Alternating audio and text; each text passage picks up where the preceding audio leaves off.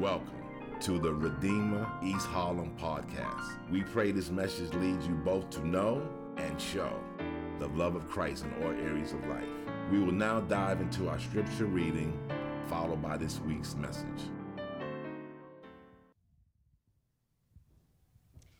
Today, God speaks to us from John 1, chapter 15 through 18. John testified concerning him. He cried out, saying, This is the one I spoke about when I said, He who comes after me has surpassed me because he was before me. Out of his fullness, we have all received grace in place of grace already given. For the law was given through Moses, grace and truth came through Jesus Christ. No one has ever seen God, but the one and only Son, who is himself God and is in closest relationship with the Father, has made him known. The word of the Lord. Thanks be to God. So in uh, 2016, I believe it was, uh, the Oxford Dictionary, uh, every year they put out a word of the year. And in 2016, their word of the year that year was post truth. Uh, post truth is essentially it's an adjective that uh, is really defined as uh, relating to or denoting circumstances in which objective facts are less influential in shaping public opinion than appeals to emotion and personal belief. This was their definition of post truth. Uh, and in their de- defending of their choice and making this uh, the word of the year, uh, they were noting that it, you know the term has largely centered around uh, politics it had existed for about a decade, and they cited various uh, popular uh, political post-truth ideas, uh, ideas like President Bush had uh, was behind 9/11, or President Obama had started ISIS. Uh, these were some of the post-truth ideas that uh, kind of started this movement. However, in 2016, there was a, a the whole idea of post-truth really became kind of center to a lot of political discourse that was taking place. Because at that time, it seemed as though truth no longer really mattered. Instead, political expediency and personal autonomy and expressions and the like, that then became the priority to a, a whole new degree. Notions of truth, for some, no longer mattered. Because if lies and deceptions uh, led to desired ends, then so be it.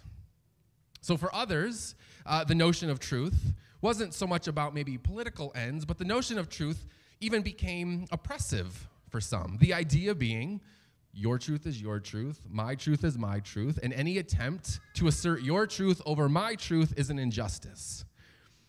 And while this might be a slight exaggeration, don't get mad at me, it's a slight exaggeration.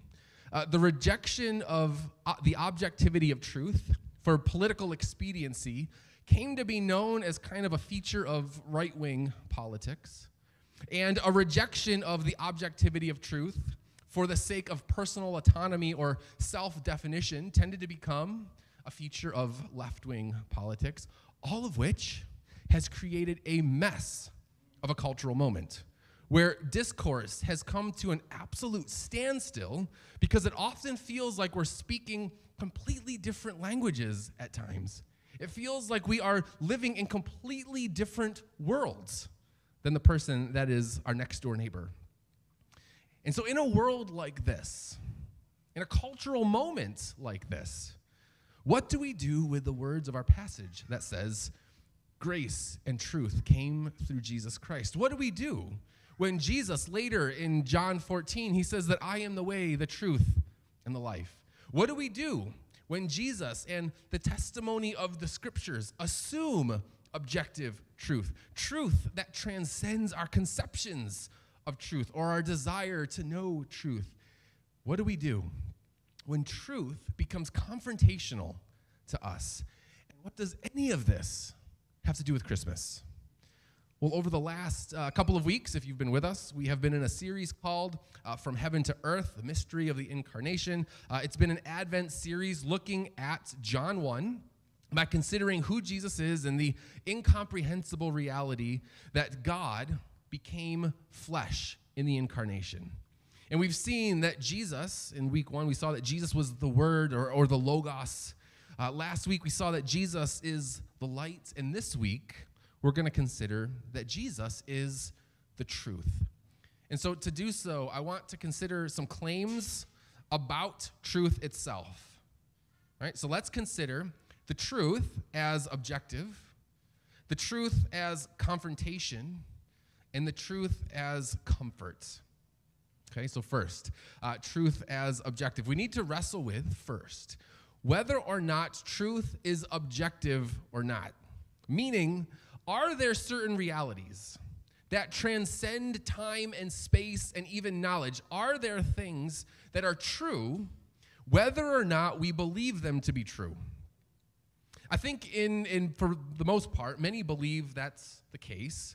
You know, just consider maybe in kind of the scientific realm. Whether we believe in gravity is kind of irrelevant to whether or not gravity exists. Or our belief that we can or cannot walk on water or breathe underwater really doesn't have any bearing on whether or not it's true that we can't walk on water or breathe underwater. You know, there are uh, YouTube videos that might say otherwise, but the fact that the earth is round and orbits the sun is true whether or not one believes it to be true or not. I mean, what about some metaphysical realities? Consider realities like morality. You know, is murder wrong?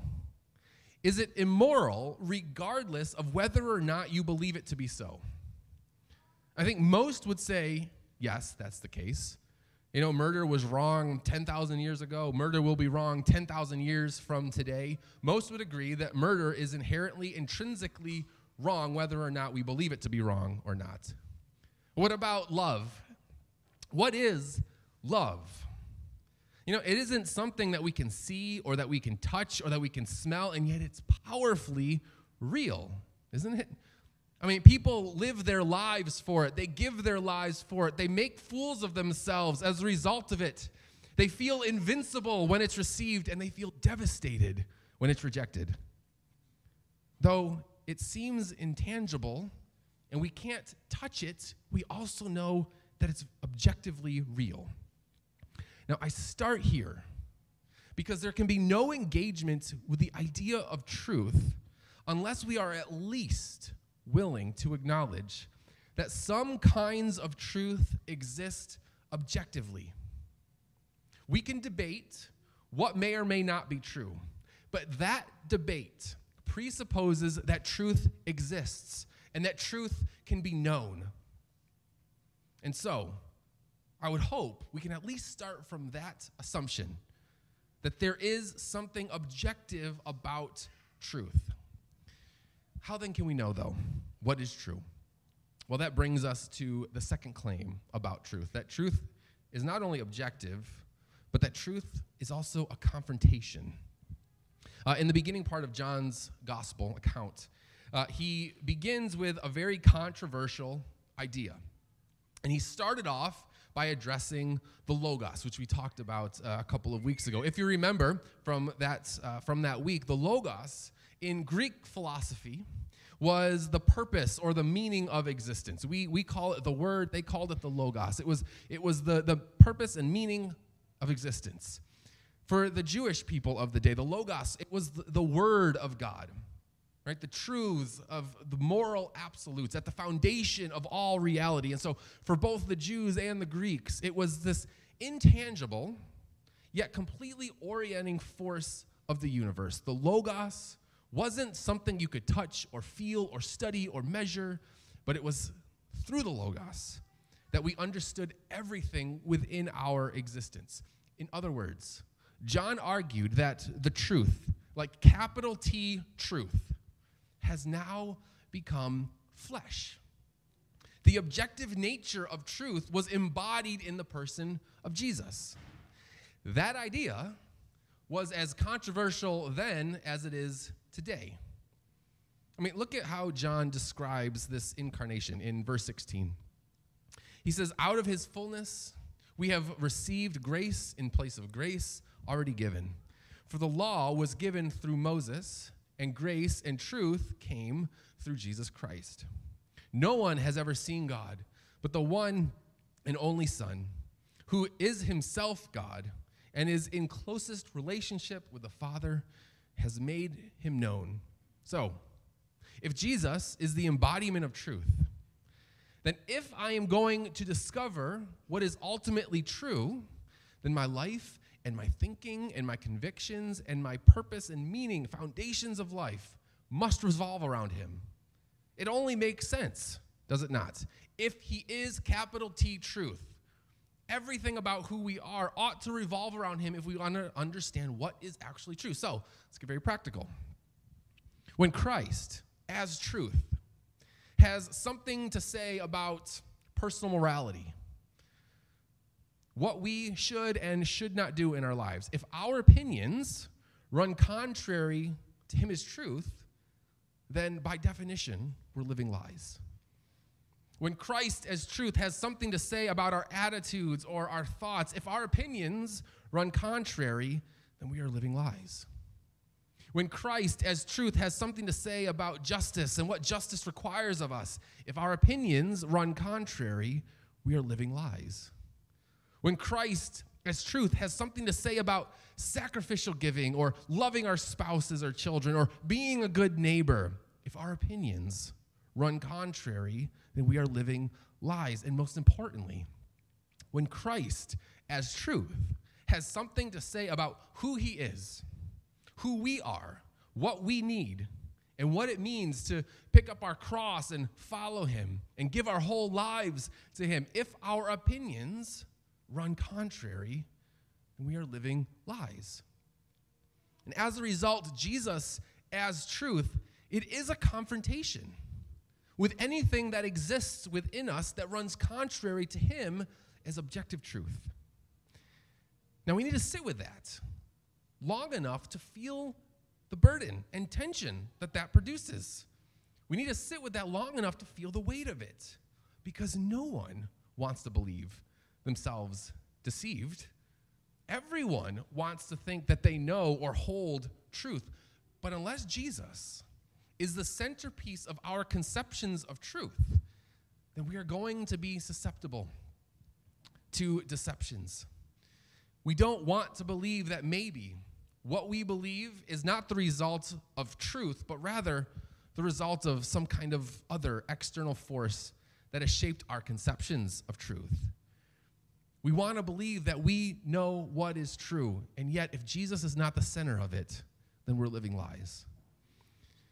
The culture from which we come, the experiences that we've had, the period in history in which we live, my friends, can all play a role in what we believe to be true. And something I find particularly concerning is that the consequence often when we become so enamored with cultural ideas of what truth is, we can then start to begin taking theological convictions, merging them with our cultural understandings of truth, and believe then that our cultural understanding of the world is Jesus' truth, when in reality, it's purely cultural. Let me give you an example of what I mean. So, in the West, we of course live in uh, a culture and a society with certain ideals. We are democratic, we're capitalistic, we're individualistic. Now, all of these ideas, they do have Jesus truth in them. They all do. But all of those ideas are also deeply cultural, momentary, and fallen ideas. So, as much Jesus truth as there might be in democracy and capitalism and individualism, they're all also very fallen ideas as well. But for many, those ideas have been baptized with a capital T truth, as though they are inherently Jesus truth when they're not. Democratic, capitalistic, individualistic ideas are not purely Jesus truth. I once heard a pastor uh, tell a story of a young, uh, very ambitious, and staunchly conservative Southerner who ended up going to school in Scotland. And while there, he met some deeply theologically conservative, Jesus loving Presbyterians who were socialists, who came to that political idea through their biblical convictions. And it was a paradigm shift for this person. How could these Christians be biblically convinced of of socialism. Now, of course, similar to democratic capitalism being fallen, but also possessing Jesus' truth, uh, it's also fair to say that socialism is also a fallen system that maybe does also possess some Jesus truth in it. But for some, the very notion of socialism possessing Jesus truth at all, and that Christians might actually come to the conclusion that it's a biblically faithful way to approach governance is inconceivable. And I note this not because I'm a socialist or because I'm looking forward to any particular emails that anyone might want to send me this week, but rather to simply point out that even Christians are susceptible to baptizing cultural ideas as being Jesus' truth, when in reality, they may have lost sight of Jesus within their web of cultural captivities in which they find themselves.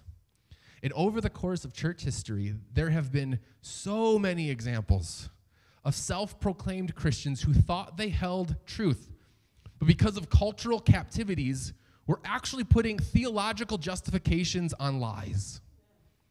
I mean, over the course of history, of course, you've got the quintessential examples the Crusades and colonialism and enslavement, all of which, my friends, had theological justifications for violence and the stealing of land and exploitation of fellow image bearers. All of them did.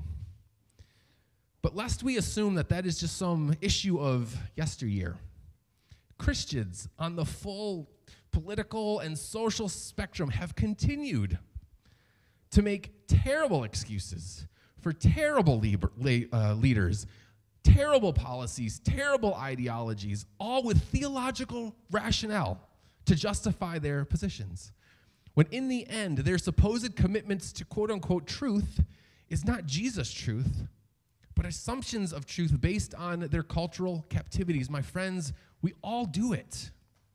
And the task is the necessity of untangling the task of the church, the task of those of us here that would consider ourselves followers of Jesus, is to untangle Jesus' truth from the messy web we created with our own cultural captivities to cultural ideas, time bound moments, and maybe even at times, sinful inclinations.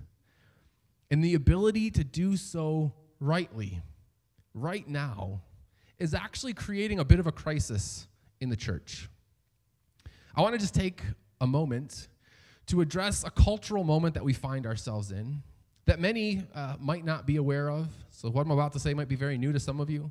Uh, others of you here might be painfully aware of what I want to describe. But I want to just pay attention for a moment to what's being called the deconstruction movement taking place right now in our culture. Because the ability to rightly divide the word of truth has created tensions for many people. It's really messy out there if you're paying attention. And here's where I'm finding myself land as I watch the landscape of the deconstruction movement. There are some who are out there truly deconstructing their faith. And what I mean by that, I mean they're truly deconstructing in a way that is leading them to reject Jesus' truth. They reject his word, they reject his commands, they reject him ultimately, and as a result, they have fallen into grave error by deconstructing their faith in this way. But, frankly, there are many more out there right now who are deconstructing their faith, not by rejecting Jesus, not by rejecting his word or his commands, but by rejecting the harmful and cultural captivities of the church. Their deconstruction is a genuine attempt to rightly divide truth from error, errors that Christians have allowed to pervade. Recently, uh, Paul Tripp, who is a very well known uh, and highly respected uh, biblical counselor and theologian, uh, he was interviewed recently about his involvement with a church that was found to possess, in his words, uh, the most toxic leadership culture that he'd ever seen in all of his years of working with churches. It was a culture that was full of misogyny and arrogance and manipulation and deceit, and it was a church that had taken all of those characteristics and interwove them with theological convictions. And so, in the wake of this abusive culture taking place in that church. He was reflecting on the deconstruction that occurs for people coming out of toxic church environments like that, where the abuse is interwoven with supposed theological convictions. And he said something that struck with me. It's a little bit of an extended quote. I do have it here for you. Let me read this for you. If you guys uh, want to throw up, throw up this quote. This is what he said. He said, he said, we should all be deconstructing our faith. We better do it because our faith becomes a culture, a culture so webbed into the purity of truth that it's hard to separate the two. And we better do some deconstructing or we're going to, again and again, find ourselves in these sad places. For me, I've accepted I'm going to be a sad man for the rest of my life because I get calls all the time about the saddest things happening in the church. I celebrate the Church of Jesus Christ and the places where it is a city on a hill that cannot be hidden. I love the gospel. I have no other wisdom than that, but I'm sad for the church. And I'm and I'm sad that we've become so loyal to this culture that we're afraid to deconstruct in places where it's lost its way. It's harmful and it's producing things that allow the world to mock and cause young people to walk away. There is a remarkable humility that comes when you're willing to deconstruct something you've given your whole life to. I've been sitting with that quote all week because I think there's something profound.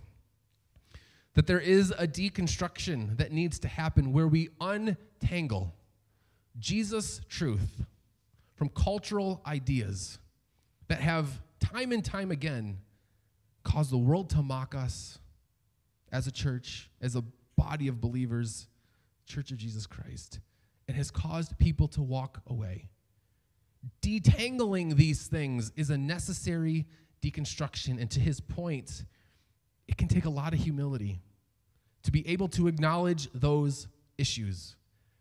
My friends, as a leader, I've been pastoring for many years.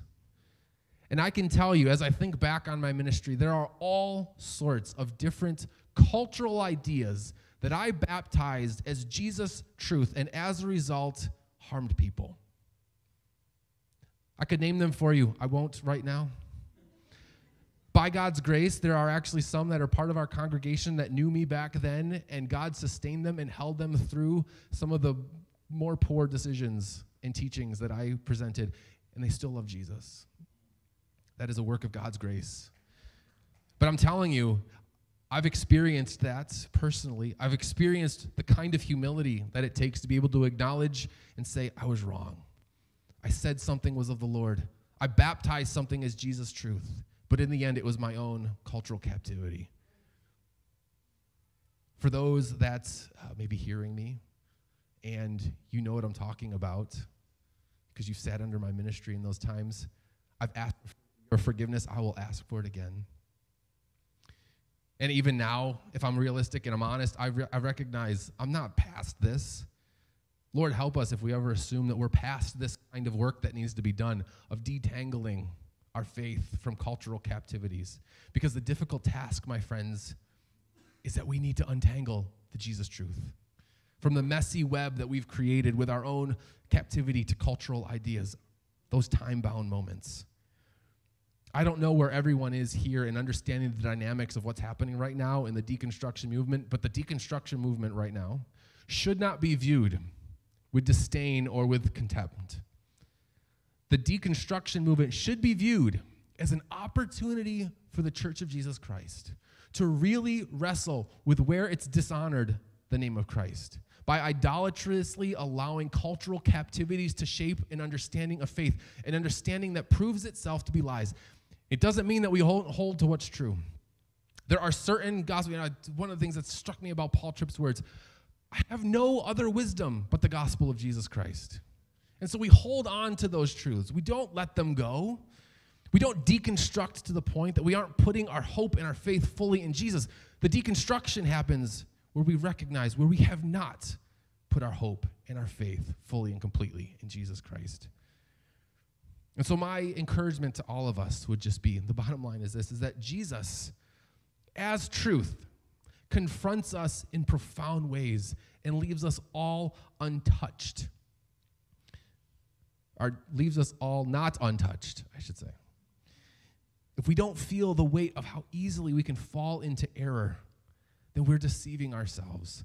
And I'll also just say before I move on if we're here and all we can do is think about other people or other groups that we think are deceived, then we're missing what the Spirit of God wants to do in us right now. This is not about other people. This is a call, my friends, for each one of us to take a look at our own lives to see where we have allowed non Jesus truth to become truth to us. Because it's in those places that we're living deception, we're living lies. Now, that said, truth is not a subjective idea, truth is an objective thing, and it's Jesus who embodies that truth. But truth as a person in Jesus, it not only comes as a confrontation to us. You know, it not only comes and brings a burden and a weight to the ways that we have not fully trusted in ultimate truth.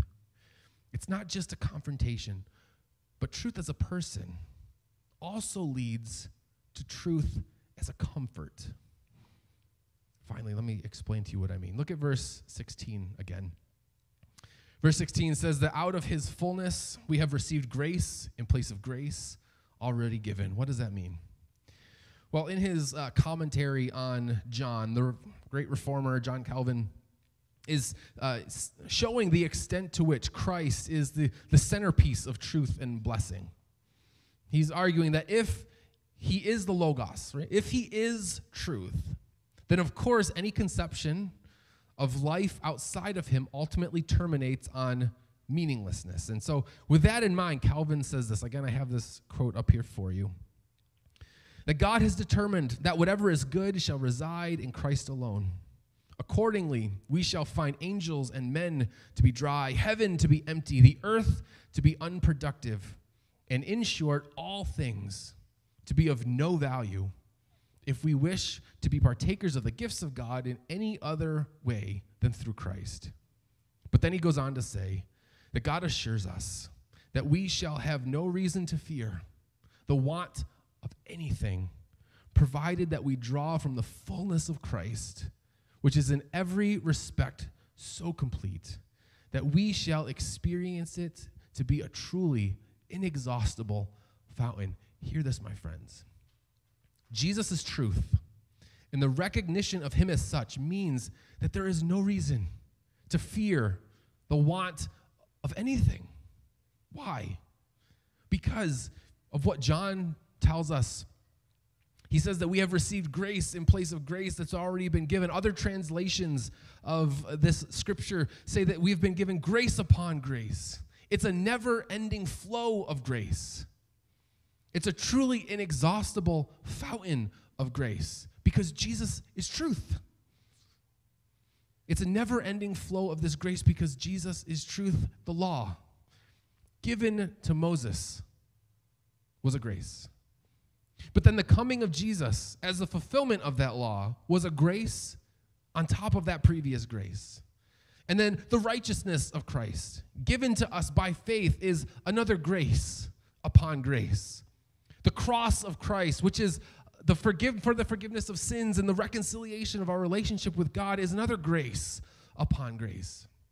The resurrection of Jesus, which proves that death has lost its sting for those in Christ, is another grace upon grace. The sending of the Holy Spirit, the one who produces the hope of glory in us, is another grace upon grace. When we recognize Christ is truth, we discover that there is, in the words of Calvin, this truly inexhaustible fountain of grace for us. A grace that flows from his truth. It is a grace that allows us to rest in knowing the truth, Jesus Christ knowing that He knows us, that He loves us, that He desires what's best for us, and as a result, empowers us to walk away from lies and deceptions that so easily entangle us. And this Advent season is an opportunity to be reminded once again that Jesus is not just a baby in a manger, but that in that manger is the embodiment of truth. And from that truth comes grace upon grace upon grace upon grace for those that trust in him. And so may this Advent season be an opportunity for us to once again hope in him, trust in him, rest in him, in him alone. May the Spirit of God help us do it. Let's pray. Our Father, we thank you that though we may wander, as that hymn says, uh, prone to wander, Lord, I feel it, prone to leave the God I love. God, we are truly prone to that. Searching for truth in places where we will only find lies. Allowing the cultural captivities of the moment to be interwoven with Jesus' truth, thus producing lies. God, no truth exists outside of you as truth. And so, Lord, I pray that all of us would recognize the extent to which you must be center, that our lives must revolve around Jesus, the one who is truth.